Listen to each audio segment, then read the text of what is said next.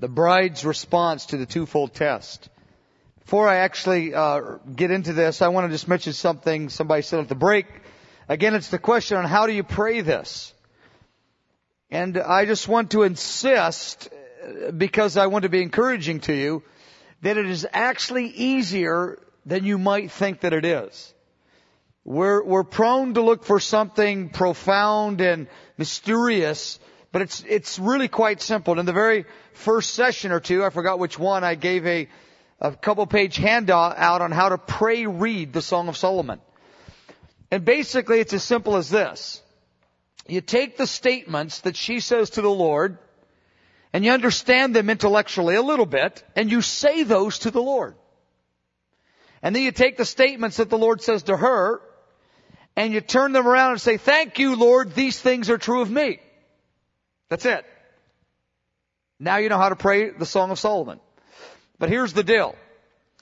Is that like in the natural, a one year old says, you know, mama, dada, cookie, mo- no, no, no. And as you grow, your vocabulary increases. And so you start off like an infant saying a few, the flow isn't there of the heart, the language isn't developed, but you start simply with the very, what is your beloved more than another beloved? Lord, you are my beloved. You are more than all the other beloveds. It's that kind of thing. You simply take the very language, you add the element of you understand it, the interpretation of it, because you're studying it and you simply speak the things to Jesus that she speaks to Jesus, and whatever Jesus speaks to her, you thank Him for, for those realities and ask Him to give you a revelation of them. And you linger with it and be very, very repetitive. And over time, the language of your heart begins to develop and your heart begins to unlock in a flow of language, but you start just like a, a, an infant does. Just the little phrases and literally in that context, the Holy Spirit takes you by the hand. I mean, not literally by the hand, but the Holy Spirit literally aids you and He unlocks your heart. Some folks might say, but how do I know He will unlock my heart? You will only learn to do it by doing it. And when you do it, you may be surprised a year or two down the road how simple it was to do it. But as long as you're looking for this mysterious way to learn and you never actually do it, then you don't experience the Holy Spirit engaging your heart. He will actually give you more language when you're saying the language of the Song of Solomon to the Lord. He will give you more, and it's true of all the scriptures. And you just begin there. And it's the first uh, number of years that I began my prayer life. I wrote down my prayers for the first three or four years, and I had a growing prayer list because I didn't have language. So whenever I had said something that had that that, that was more than totally boring, I wrote it down. It wasn't ever like just out and out inspiring. I never had out and out inspiring for a number of years, for those early years. If it wasn't doubly dead, I wrote it down. You think I'm joking. I mean, my prayer life for the first three, four years was really, really, really boring. And I prayed an hour a night almost every day when I was 18, 19, 21, 22, right from my prayer list, gritting my teeth, and I didn't have the bridal paradigm and the understanding of the beauty of the Lord. I just raw prayer list. I mean, didn't feel anything. I just said, oh, this is a bad way to live, but it's the only way I know. And I would just say it. I'm absolutely serious. I'm not exaggerating in some kind of false humility. It was horrible. And I wrote, I write about that in the Passion for Jesus book. And all of a sudden, those boring sentences that were not as boring as all the other things, you know, that's how they got on my prayer list. They begin to have just a teeny bit of life in it after a year, two or three. And I don't think it's going to take all of you two or three years. I think the reason it took me so long is because the Lord wanted it to be my life message. He wanted me to have the struggle on the front end in a greater measure of it so I would have understanding for others. And if it's really hard and you persevere two, three, four years on it and you do it diligently and it's not breaking through, probably you have a ministry to teach others how to break through. I'm not kidding. I'm serious. Most people seem to ignite quicker. Now I've been doing this for 25 years hard. And so people will maybe look at my prayer life now and say, well, it seems to be fluid. Well, 25 years later on a near daily basis, of course, but uh, you don't know about those first four or five years. I mean, it, it was torturous to my heart sometimes. I mean it. I, I had tears. I had desperation. I said, Lord, your, I said this to the Lord very strong. I go, your Bible is boring. Everything is boring in your kingdom to me. except for meetings. I love to go to meetings. That's the only thing I liked was meetings. I didn't like witnessing. I didn't like fasting. I didn't like Bible study and I hated prayer. Well, I really hated fasting, but I hated prayer too. But I liked going to meetings. That's the only thing I liked. And after a while, all of those other things begin to get inflamed over time. And the Lord was saying to me in it, He says, if I would have given you instant anointing on all of those, you'd have been reckless in your pride with no compassion or tenderness towards anybody else struggling. And if you struggle three, four, five years with a, a certain perseverance, I, I would, uh, I would be very, very open to the idea that you probably have a ministry to establish people in this. That's why it's unusually hard for you. So there you have it. Okay, Song of Solomon chapter 5. Verse 9 to 6 5. What is your beloved more than another beloved? O fairest among women. What is your beloved more than another beloved that you so charge us? These are the daughters of Jerusalem speaking it. They say it two times. She answers, my beloved is white, ruddy, chief among ten thousand. His head is like finest gold. His locks are wavy. His eyes Verse 13, his cheeks. Verse 14, his hands. 15, his legs. 16, his mouth is most sweet. Yes, he is altogether lovely. This is my beloved. This is my friend, O daughters of Jerusalem. Then they ask, where's your beloved gone, O fairest or most beautiful among women? Where's your beloved gone? Where's your beloved turned aside that we may seek him with you? My beloved has gone to his garden to the beds of spices to feed his flock in the gardens and to gather lilies.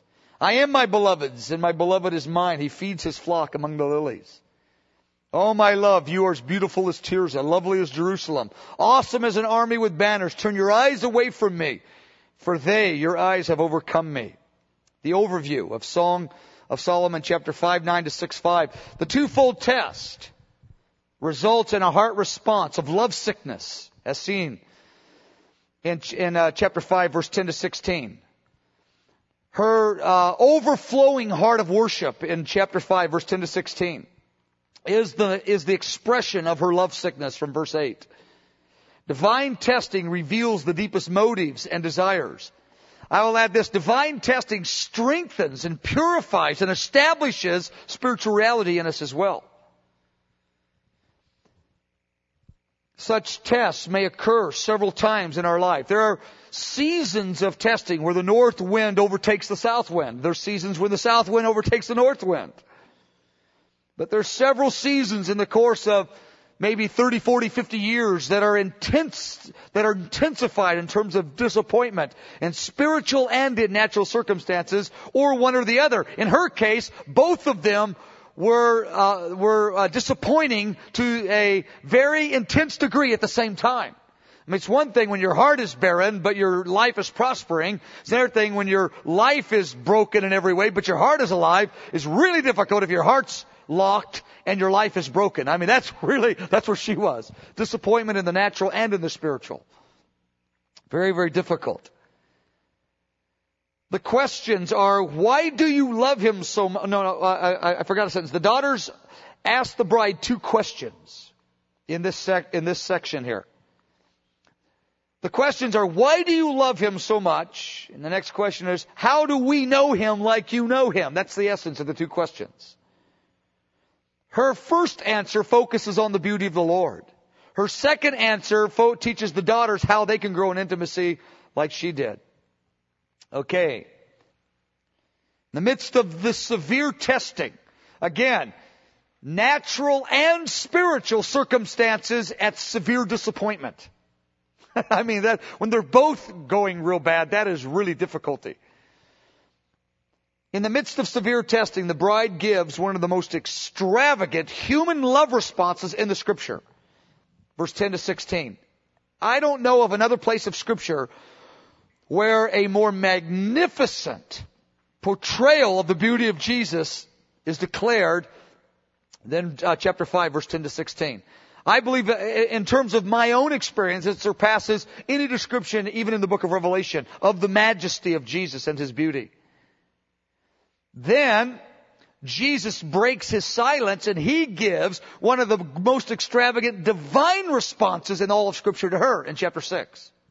Chapter 5 is one of the most extravagant human responses to God, and chapter 6, I believe, surpasses even chapter 4. It's the most just absolutely heart wounding in love, if you want to say it that way, heart ravishing statements that God gives. And we're going to look at both of those passages next week in detail. We're going to look at her, we're going to look at chapter 5 again next week and we're going to develop each one of the 10 features that we're just going to look at just ever so briefly tonight. We'll develop them line, phrase by phrase next week. And then we're going to look at her, his response to her. Next week we'll, well I know I told you this week would be one of the, you know, but next week is the real one. I just give a little overview there of, of the 10 attributes. She responds in perfect obedience with a heart cry. Jesus is dazzling. He's chief among 10,000 because the question is, where did he go and why is he doing this to you? She says, he's dazzling. I'm lovesick. I am nowhere even being tempted to be offended with him. Okay, the daughters asked the bride the first question. They ask it two times. What is your beloved more than another beloved? Most beautiful among women. What is your beloved more than another? That you charge us. Now we know the charge is, is, was the end of last session, chapter 5, verse 8. She says, I charge you, daughters of Jerusalem, help me find him and tell him I'm lovesick. And they're responding, they go, what is he? That, that you are so lovesick over him. Look at the way he's treating you. What, what do you know that we don't know about him? Because the daughters are other believers, more uh, they're carnal believers living in a superficial life in uh, in the spirit. Again, it's not an actual description of a group of people in the body of Christ. We figure out they're the daughters. It's depicting. It's a caricature of superficial, soulish, fleshly life in the body of Christ. The daughters say, what is your beloved? The spiritually dull, passive daughters of Jerusalem ask the mature bride another question. They asked a question in chapter 1 7. They've asked several questions throughout the song. They've asked, that's what I said, they've asked her several questions, there you go, throughout the song. The issue that provoked the daughters was the bride's deep lovesickness for Jesus. This provoked them even more than the bride's wisdom or the bride's anointing and giftedness. The bride was growing in wisdom. The bride was growing in giftedness, undoubtedly. Her, chapter 4, her gardens were like streams and wells and rivers. I mean, her giftedness was beginning to emerge uh, quite profoundly. But what impacted her, the, the others, was her lovesickness not her profound ability to solve life's problems, which that anointing of wisdom is profound, not even just the anointing to uh, bring healing or the power of God. It was the it was the power of her lovesickness riveted them. They said, "What is the deal? What do you know that we don't know?" And I want to say this: I believe that Holy Spirit lovesickness for Jesus will be the most powerful and the most mysterious and uh, a reality in all the world at the end of the age. It will have the strongest drawing power to both believers and unbelievers. The first commandment to first place in itself has a power to draw millions into abandonment to the Lord Jesus. Even more powerful than miracles and even the power of apostolic wisdom to solve the problems of life through the Word of God. The heart, the resolute heart. You may not ever have the same anointing of miracles another person has. You may not have this, the ability to have the spirit of wisdom on you to solve the problems in the body of Christ or in the lives of people. But you can have as much love sickness as you want. And that is the most powerful when it's all said and done. It's called the first commandment restored to first place. They saw the lovesick heart that adorned her in God's beauty. This love sickness adorned her. It made her beautiful in the beauty of God. We love a lovesick person for Jesus. They're the heroes throughout church history. Revelation 21 2, the Father uh, declares He will adorn the city of the bride and He will adorn her for her husband. I believe the, the Father adorns us for Jesus and the way he does it is by putting his own love, John 17, 26, into our hearts. We are adorned and made beautiful by the Father putting his own supernatural love into our spirits for Jesus. They saw Jesus as the one with the power to produce an insatiable lovesickness in the bride. They said, the Jesus we worship doesn't have that power on us. He must have something that you see that grabs you. Some of your hearts are pounding right now because that is your, your, that, that's the place God has called you to. He's going to adorn you with love sickness and cause you to woo ones and twos and some, some of you will, will woo hundreds and some thousands and some millions. Adorned with love sickness, wooing believers and unbelievers into the first commandment by the beauty of the Lord. That is really the the uh, the uh, uh, ministry assignment the Lord has given some of you in this room right now. It's a great one. It's the it's the ministry assignment of Mary of Bethany. Adorned with love sickness, filling the house with fragrance, a memorial all through history that people look at and say, I want to love God like Mary. No one ever said, I want to heal the sick like Mary did, or I want to solve the problems in the body of Christ, or the people's lives through the word, through the word of God with wisdom. They just said, when you see Mary, you want to be abandoned, right? The essence of this question, how can you be so devoted to Him when He seemingly treated you so harshly? There, that's what they're saying. Tell us your secret. We follow Him, but not the way you followed Him. He withheld His presence from you. He allowed you to be kicked out of the church. Your ministries dry, your ministry anointing dried up. Your opportunities in the church, you were scandalized, bad reports, persecuted, mistreated by the church, not by the world. Again, it speaks of difficulty and circumstances, whether it's ministry or not. It's just difficulty and disappointment is what the twofold test talks about. Why are you so tenaciously loyal? What do you know about Jesus that we don't know that has led you to joyfully give everything up and not be angry, but be filled with the romance of the gospel at the same time? That's the question. They can't understand this kind of supernatural devotion. It's devotion from another world. It's the Father's love for His Son put into the human spirit. They can't grasp it. They said, what is your beloved? What is your beloved? They didn't say who is he. They know he's the Messiah. They know he's the Savior. They know he's the one that's in the scripture. They know his name.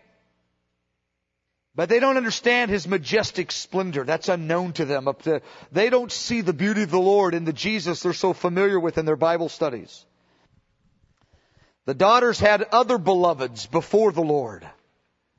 They said, what is your beloved more than all of the other beloveds? The church in the Western world is absolutely uh, over overfull with other beloveds. The first commandment right now is definitely in the in the church. It's in the top ten. The first commandment might even be in the top five in the church, but it's not anywhere close to number one. There's many, many other beloveds. There's the more overt, crass ones of money, pleasure, prominence, and there's the more subtle ones as spiritual authority. We, some of us love the anointing even more than we love the Lord. We love ministry even more than we love the Lord. There's, there's spiritual other beloveds as well as natural other beloveds.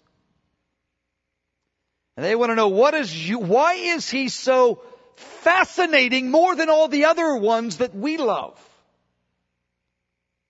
And in the church today, ministry, anointing, power, money, prominence, honor, ease, many of those things are more fascinating to God's servants than the Lord himself is right now, but it's going to turn around. People often love the permissible, the permissible privileges of the world that the Lord, some privileges that Paul the apostle said, they are lawful, but they're not edifying. He says, they are permitted by God, but they won't unlock your heart. They will only dull your heart. There are things that the Lord permits, that the Lord does not count sinful, but they don't unlock our hearts and expand us and create yearning. They don't cause myrrh to touch our spirits, the willingness to go into intimacy with the Lord, even in the place of, of the fellowship of suffering. The deep respect the daughters have for the bride, they call her most beautiful among women. They have profound respect for her, far much more than the uh, than the the watchman did. The watchman wounded her and took her veil away. But these younger ones says, "Well, we don't believe all the reports. We know there's something in you. You, we like you. We don't know how you do it, but we like who you are." I tell you, when the Lord begins to release that bridal anointing in a greater way upon His servants, that first commandment bridal anointing of the beauty of Jesus, there will be multitudes of people, young believers, and they may be old in the natural, but young in the spirit, coming saying, teach us the way. We don't care what the false reports are against you. There'll always be, I mean, for a while, God will make use of the sole watchman in the body of Christ to cause scandal everywhere. I believe that when the first commandment begins to really press in, there will be tremendous disruption in the body of Christ over the first commandment's uh, uh, uh, increase to first place. It's going to cause some disruption. You think, well, that ought to, everybody ought to love loving Jesus. Well, now folks will call it legalism, they'll call it religion, they'll call it false doctrine, they'll call it all number of manner of things because the conviction will begin to press into the core of their own life. And they'll say, no, I'm not going there. I'm not going to arise and follow the Jesus of Gethsemane. I'm going to figure out a theological way to dismiss it. And they'll almost always call it legalism and the spirit of religion. It will cause its problem in its day. And the watchman will be more than willing to strike and to wound and to go after uh, this kind of, of a call. But many of you are called, God is calling you to stand and to say yes to the fellowship of suffering as He makes you a vehicle, a vessel proclaiming the first commandment to first place in the beauty of the Lord. It seems so positive. But here's the problem with it the natural. The message is positive. It's exciting, it's fascinating, but it's invasive. It demands a wholehearted response, and that is where its offense is. It's so in- invasive. It moves right in and demands a bridal response. Not a servant response at a distance. Not when, you, when, you know, eight to five and at five o'clock you time clock yourself out. No, no. The bride is passionate all the time to a passionate bridegroom. It's an invasive message seems just positive and fail-proof. No, it's very invasive. It moves right into the issue of thoughts and words. It moves into the issue of money and time. It touches the sex life of God's people. It touches their thought life. It touch, touches the way they spend time. It t- touches what they do with food and entertainment. It moves right into the core. And I tell you, it is invasive, but it is exhilarating and powerful. Notice that the controversy created by the watchman does not cause the daughters to reject the bride. Ultimately, the false accusations won't impact, impact the sincere ones. The false accusations will only the, I mean, some of the sincere will be swept away for a while, but at the end they all fall away and the sincere make their way through. Maybe a little while, but we need those seasons in the Lord the humility of the mature bride who sought their help. Why do you charge us to help you is what they're asking. Down in the middle of paragraph one, they've never seen such humility. She has such passion, such depth, but humility, because so often when there's the beginning of depth, there's a proud spirit around it. There's a, the, there's a, a parading of our depth, a, a, a uh, exhibition spirit that masquerades our, our place in God for the, for the sense of attention. It's the measure before depth is really depth. And yet this bride has such a teachable spirit. She, her eyes are, we never developed this in chapter 4, are behind a veil. What she sees, she guards in humility. The step before true spiritual depth, that pressing in has such a temptation of an exhibition spirit to masquerade our life in God for the honor and the attention of others. That's the step before depth. It looks like depth and it's necessary and probably we will all wrestle with it at that season. But at the end of the day, she has a deep humility. She goes to them for real and says, help me find my way. And they're going, help you find your way and it's for real. The bride's answer. Her first answer to what is your beloved? Is to proclaim the majestic splendor of Jesus. And again, we'll look at this next week. One of the most powerful descriptions of Jesus. One of the most outstanding expressions of worship in the Word of God. This is the one time in the song where she worships the King, the bridegroom King. It's a magnificent, poetic unveiling of the splendor of Jesus. Knowledge of these ten attributes will bring us stability in the midst of the storms of life, and the dark night of the soul. I believe that these, this beauty you read Job chapter 26 to 31. Job had a revelation of the beauty of the Lord. Then he had another revelation of the beauty of the Lord, Job 38 to 42. Two sets of five chapters. The Lord unveils His beauty to him. It's the beauty of the Lord that stabilized Job.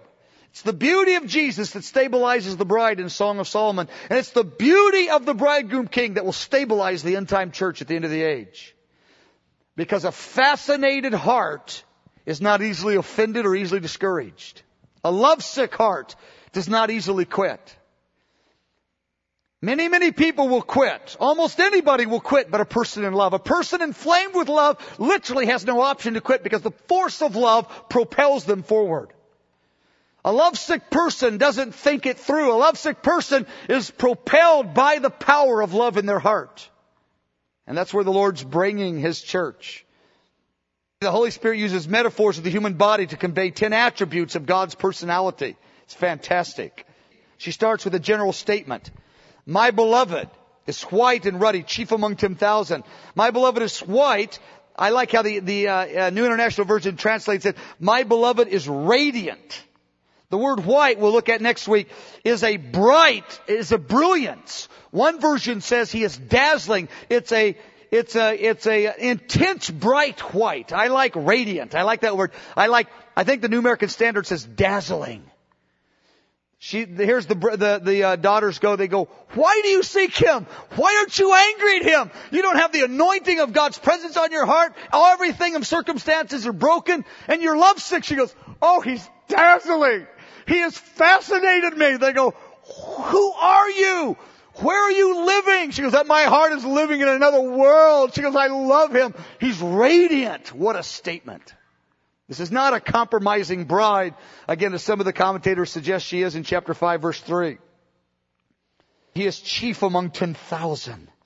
The metaphor denoting he is incomparably superior to everything. We're going to go through these just very fast because we'll look at them next week. I just want you to have them here. His head, his sovereign leadership his locks or his hair, which speaks of dedication related to the Nazarite vow, his dedication is vigorous and youthful. It's not decaying. It's not losing its energy and its power. He's dedicated to God and to His church. His eyes, His knowledge, wisdom, discernment, etc. His cheeks. Cheeks throughout the song speak of the emotional makeup because the, in the cheeks, the emotions of joy or anger or all the in-between emotions are, are portrayed. His diverse emotional makeup is like bed, a bed of spices, like banks of scented herbs. His emotional makeup has all the diversity and fragrance of be, a bed of spices, banks of herbs. Oh, fantastic. That's the Lord Jesus. Power of His Word, His, his lips are pure like lilies. It should say dripping with liquid myrrh. His divine activity. His hands are rods of gold. His, his divine nature with all the jewels is his activity. Again, we'll look at him next week. It's, it's a fantastic, fantastic description of the beauty of the Lord. Again, for the singers, you can't just sing this. Nobody understand what you mean. You have to interpret it and then bring forth the uh, the uh, meaning of it versus the actual language. The language is the language of love to an instructed lover. To uninstructed lovers that might hear it, they, they need instruction. To the heart of a mature bride that understands the biblical metaphors, it will woo them as it stands. Because they'll understand what it means. His body or the King James translated his belly, or the other versions talk about it, his bowels of compassion, his tender compassions is what it's talking about. There's like the rare, beautiful carved ivory inlaid with jewels, with sapphires. That's what his compassion is like. There's nothing like it in the earth. His legs, his walk, his administration, his countenance speaks of his impartation. David said, let the light of your countenance shine. Let the impartation of God, the intervention of God touch us. The communication of divine intimacy, his mouth. Remember, lips speak of words and mouth speaks of the kisses of the mouth, the intimacy. She says, intimacy with the Son of God is the sweetest, most powerful reality in my life. I don't care if everything is disappointing for a season of the north winds. It is most sweet. The, the, even the, the remembrance of nearness to Him is enough to hold me in the season of the north winds. She says, I remember it. I don't feel it now, but the remember, the uh, remembrance is so powerful. His mouth, intimacy, the kisses of God's word on my heart are so sweet. That even in the season of the north winds, I can stay steady because I know there's more of the Lord's intimacy to come. Then she says in the end, his comprehensive beauty, he is altogether beautiful. He's altogether lovely.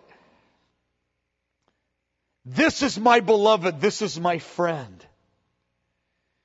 Okay, we have some more. Uh, uh, again, we'll look at that next week. Oh, this is such a marvelous passage.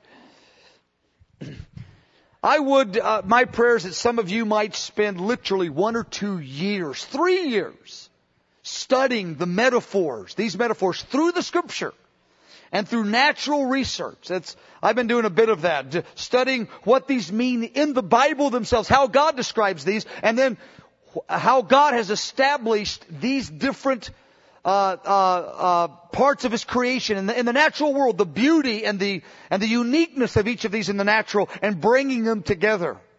Some of you may, the Lord may just call you for a year or two to give yourself to those those seven verses, those ten attributes of the Lord.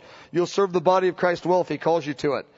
Write books on them and give them to us, and we'll we'll all work to get them across the earth. We want the body of Christ filled with this revelation.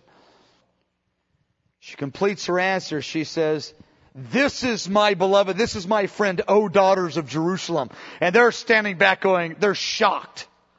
She goes, Oh, I'm lovesick, where is he? And they said, Why do you even want him anyway? And it's like she doesn't hear the first time. Then they ask it twice in verse 9. Hello? Why do you even want him anyway? She turns around, she says, He is dazzling. He is radiant. He is outstanding. His leadership, His heart, his leadership through history, his compassion, his administration of all that he does. She goes, that, all these different things. He is altogether lovely. This is the one I love. This is my friend. This is who he is, daughters of Jerusalem. They're taking a couple steps back and they're going, my goodness, that was intense. I like the, the word oh. Oh, daughters of Jerusalem. She's speaking of him with such passion and urgency and feeling. The end of, of, of that paragraph, she uses Jesus himself to capture them. I like this. I, I, I'll just summarize paragraph one. She's not even rebuking them for not knowing. She doesn't say, you carnal, backslidden daughters of Jerusalem, isn't it obvious why I'm lovesick? She doesn't do any of that. She woos them. There's no rebuke. And see, I believe that the, the difficult struggle produces tenderness in God's servants when they bring others forth in passion. If there's no struggle, there's a know-it-all pharisaical spirit of, of religious accuracy that isn't, doesn't have the heat of true spiritual devotion involved in it. I like what John the Baptist said. I'm going to quote this a little bit out of context.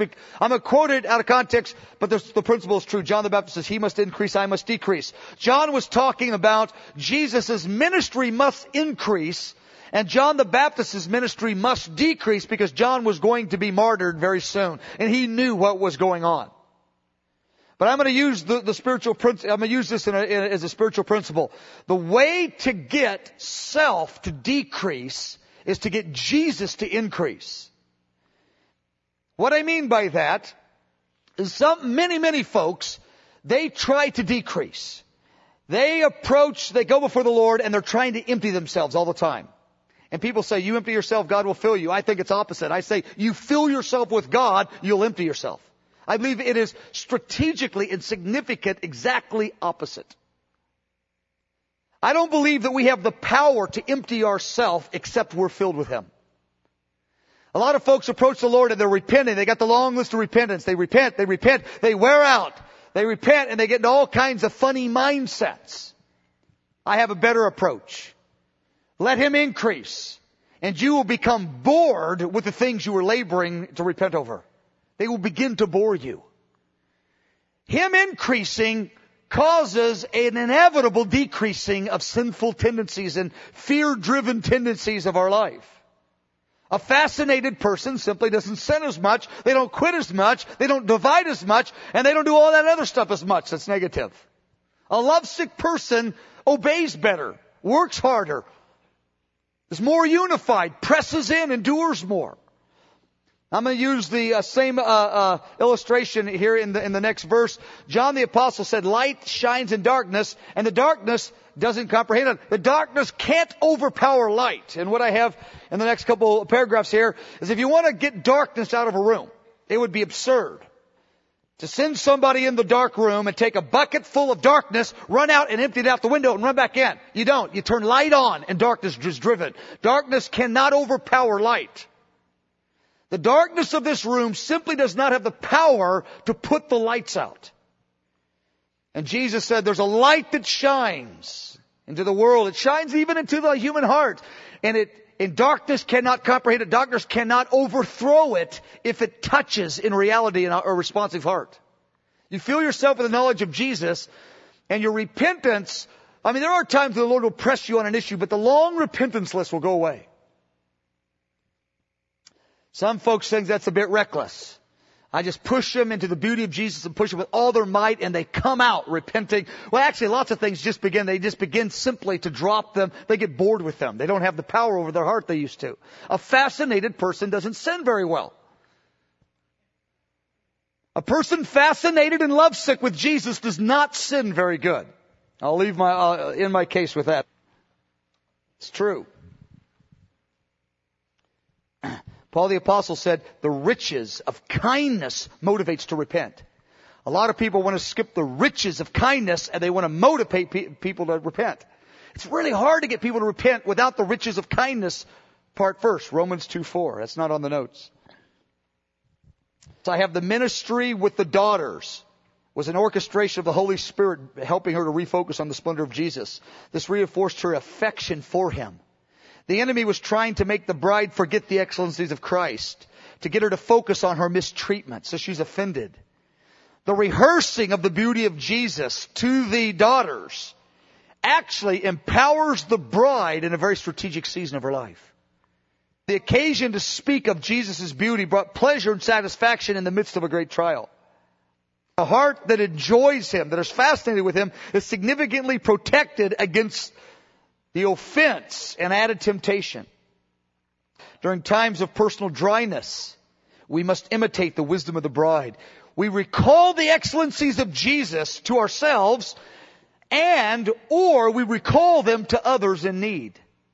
Boy, when we're hurting, in, when we're hurting, we don't want to minister, and sometimes the Holy Spirit will orchestrate it. We're hurting in the most severe spiritual and natural disappointing circumstances. Our heart is like raw nerves, and the Lord brings someone right in our path, and He's doing it in mercy to have you He's orchestrating the event so you speak of the beauty of the Lord out of the depth of your history in God and it awakens them and it protects and strengthens you. It's the wisdom of the Lord. And if the person, the Lord didn't bring the person before us, it's these ten attributes that strengthen and awaken us when we're in the time of the twofold testing. Jesus has been silent all through the testing. He hasn't said a word yet. Jesus hasn't said nothing since chapter 5 verse 2. Or chapter 6 verse 1, he's still quiet. He's still watching her. They now ask a second question. The first question, remember, was chapter 5, 9. What is he? She doesn't answer, so they ask it again. I mean, they're, they're, they're, they're pressed by this. Why are you doing this? It doesn't make sense. You're wasting your life. There are so many other beloveds. You could have a great ministry. You could be rich and famous. You could make something of yourself. I tell you, you would stoop to be the president of a nation if God has called you to devote your life to the beauty of God. They can't, they can't make sense of it. You're wasting so many opportunities. What is he when there's so many other beloveds? Now they change their question. They don't say, what is he? They say, wow. Now they say, where is he? We want what you have. The first commandment restored to first place, I believe, is one of the most powerful realities of God, of God awakening the, the church and bringing in the harvest. It's simply people lost in lovesickness to the beauty of Jesus. Where is he gone? The same conversation from verse 5, 5 8 is continuing. She says in 5 8, remember, help me find him. I'm lovesick. 5 9, where is he? 510, he's dazzling, he's outstanding, his hair, his locks, his legs, his arms, etc. My beloved, he's, he's altogether lovely. Now they said, whoa, where is he? We want to know what you know. The bride's testing becomes an opportunity for their maturity. She not only matured in deeper ways, but others who saw her matured because they wanted to be like her. And in this, in this paragraph here, I say this, many people are watching. And you don't know who is watching you. It may be one year, it may be five years, but many people, people are very, very interested in how the servants of the Lord bear pressures and disappointments. And when they see one of God's servants come through the fire lovesick, it, it makes them it gives them hope. There's something they don't know. And they, and when it, this hope really touches them, they will cross any ocean, they will pay any price to touch the reality of what they see in another. Love sickness is the most powerful reality in the human experience. And when they see a person have it in the most intense form through the beauty of Jesus, they said, we saw you. It was, un, it was supernatural the way you held yourself. You weren't offended at all. You didn't draw back. You were so stable. What was your power? She goes, I was lovesick, the most powerful force in the human experience. Especially in the Holy Spirit, they'll say, we'll cross any ocean to have what you have. I tell you, it's going to be a very powerful it's going to disrupt and change the balance of power in the body of Christ when God begins to raise up men and women all over the earth who are lovesick, but they're not in the powers of authority or position or ministry. The multitudes of the body are going to want to hear what they have to say. Oh, we want to seek Him with you. We want what you have. Beloved, this is 1998. My, I can't wait to see what some of you will be writing 10 years from today on these passages. It will go so far beyond this. Some of you are beginning right here and you'll go so far beyond this. You won't have two pages that say the same thing. You'll have 30. And I'll smile at you and wink. Okay. The bride answers the second question. They're saying, where can we find him? And she answers, and I'm just going to be brief on this as well. And I really want you to read this. Her answer in in one sentence is, Jesus is in the midst of his church. He's gone to his garden, to the bed of spices to feed his flock in the gardens and to gather lilies. Every one of those phrases is so powerful. Jesus was never really absent. He was always in the garden the whole time. The garden speaks of several things. Number one, the garden, there's the garden plural and the garden uh, singular. Uh, A, two. The garden singular is the universal church. The garden plural is all the local bodies of Christ or the local ministries across the earth. There's His garden and the gardens plural. It's the corporate dimensions of the body of Christ, both universal and local. But there's another uh, uh, interpretation of the garden. Chapter 5 verse 1, it's her heart. She says in chapter 4:16, "Come to my heart which is now your garden and eat and feast on me." And Jesus is saying the whole time he's saying, "I've always been in your midst." I've always been in my garden. I've been in the midst of her life the whole time or in the midst of the body of Christ. And her heart was a bed of spices. Remember 416? She wanted the spice to flow forth. He says, your garden has been a bed of spices. And he could say the same thing about the church. Jesus is in the midst of his church. He's building his church, the weak, broken body of Christ worldwide. He sees as a, as a bed of spices. He sees such loveliness in the midst of his church. And though he will hide his manifest discernible presence from a person for a season, he's always attending to, he's always feeding and gathering either individuals to himself or individuals together into the body of Christ and then to himself. He's feeding and he's gathering at every stage of redemptive history. Even though he sends the north wind, I have this in the notes, he's feeding her even on the north winds. She says, I understand now that the trial is over that he was always in the church all along. He never left the church. Matter of fact, he was always attending to me. I am his garden, 416. And the spice I wanted to flow, it's a bed of spices. He was bringing forth my life. And matter of fact, he's been feeding me the whole time. See, the Lord will feed us on the north winds to bring spice and the intimacy and the fellowship, uh, the deepest realms of intimacy that most never enter in. Again, many will enter into the intimacy of worship. Many will enter into the intimacy of anointing for ministry. But very few will say yes and arise to intimacy in the fellowship of suffering. But she sees now that the Lord was feeding her. He was always the whole time in the midst of his garden where the spices were. And I developed those ideas a bit in the next several pages. He's gathering. There's three things he's always doing here. He goes to his garden, he feeds them, and he gathers them. He goes to them, he feeds them, and he's gathering them at all times. And it says at the end of verse 5, he feeds his flock among the lilies. You know one way he's going to feed you? The lilies are the individual believers. Throughout the song, the lilies constantly are the individual. He is going to feed you by having you feed a devout person and then having that devout person feed you. Let me say that again. One of the ways that he will feed you is by making you feed them and Jesus will unlock your own heart while you're ministering to them in the deep things of God. He feeds among the lilies, amongst the devout. When two devout, young people, old people, two devout people get together, that Jesus begins to feed one another. He feeds them among the lilies, amongst the devout. The enemy does not want the devout to cluster and to gather and to be empowered because then Jesus will begin to feed among the lilies in the bed of spices. Okay, I know that you're kind of looking at this saying, I'm not exactly 100% sure, but the notes will develop it more. I'm developing the garden, again, the, the corporate dimension of the garden. It's both universal church and it's the local church. The individual dimension of the garden is her individual life. All of those different aspects are the bed of spices to him, and he feeds his people through the north and the south winds. No matter what he's sending our way, he's feeding us in the lilies, in the midst of pure people, and he's feeding us on the pure, deep river of God. He's feeding our spirit on the deep things of God, on the lilies. Jesus breaks the silence. Now it's been since chapter 5 2, and he says, Oh, my love, you are as beautiful as Tirzah. He hasn't said a word to her his presence, his discernible presence lifted her, lifted from her, and everybody struck her. The ones that liked her, the daughters were a bit perplexed and thought she was investing her life in the wrong way. They said, we don't know why you're pressing in like this. The, the ones that liked her thought she was off, but they appreciated her. She is like totally alone, but she's lovesick and she's in love. Now the Lord says, I've been quiet on purpose. He suddenly breaks his quiet, he suddenly breaks the silence as, as he suddenly withheld his voice from her.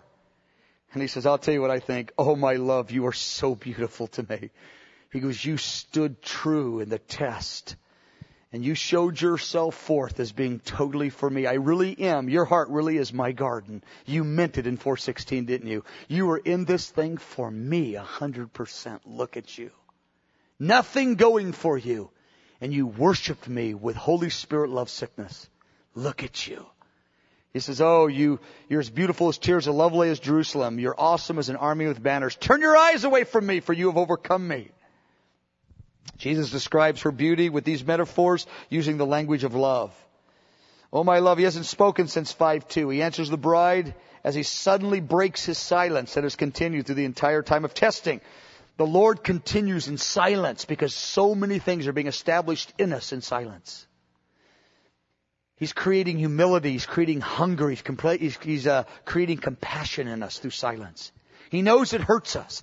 But if we're really in it for Him, the pay is the same, whether we feel things or whether the circumstances bless us or don't. If we're in it for Him, the pay is the same at the end of the day.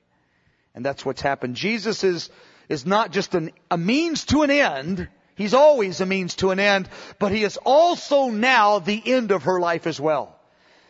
He is, He is the means. He is the source of her life and joy, but He is also the goal and the object of her life now. He is the means and the end, not just one versus the other.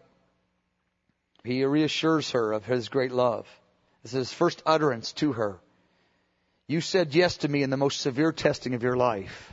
He's not rebuking her for the alleged disobedience of 5-3.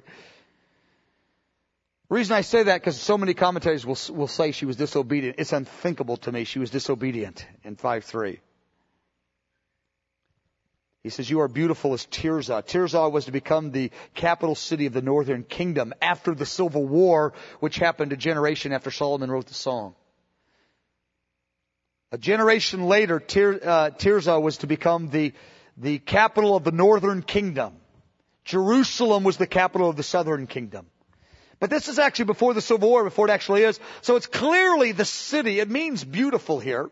It's one of the most attractive cities. It had a beauty and a strength and a, and a political and military strategy to where it was the logical choice as the capital of the divided, divided kingdom. But this is again a generation before it happens, and Solomon looks, Solomon looks at Tirzah. That's a well-known city for its beauty and for its strength. It's, it's, uh, it's well positioned and it's beautiful. Tirzah itself means beautiful. Then Jerusalem well, that's the city God ordained as the national center of worship. It's the place of Solomon's temple. Solomon's right the song. His own temple is in Jerusalem. It's where the sacrifices that speak of the coming of the Messiah. It's where the Shekinah glory of God. It's where the spiritual beauty of God is concentrated in Jerusalem.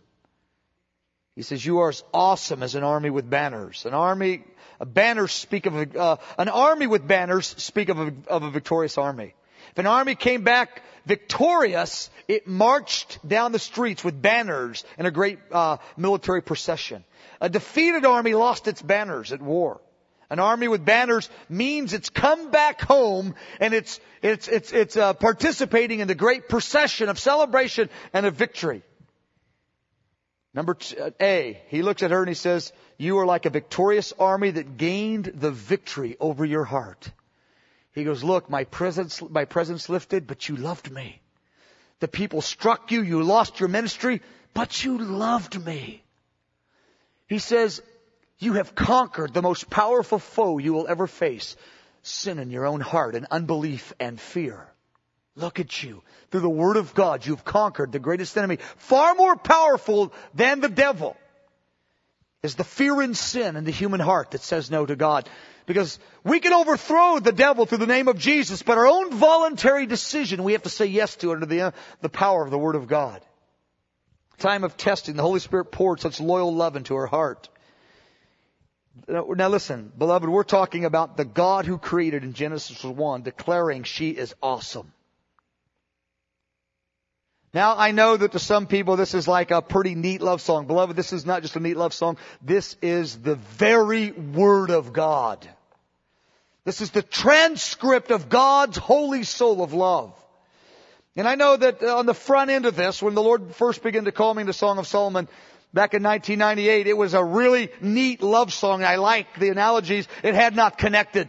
But just over the years, not that I'm by any means fully there, I'm still at the beginning of the beginning, Beloved, this is more than a neat love story where you can bring analogies and share a Bible study. This is the very transcript of God's soul. He looks at human beings and says, in your victory over your fear and your sin and unbelief, it is awesome to me that you have done this. Blessed are those who believe and do not see. It's that blessedness of pressing in, which you can only do in one time in your entire life of billions of years of your eternal life. You can only do it while on the earth. You can only have the blessedness of believing without seeing for a moment of time on the earth. 70 years on the earth and that blessedness is gone forever.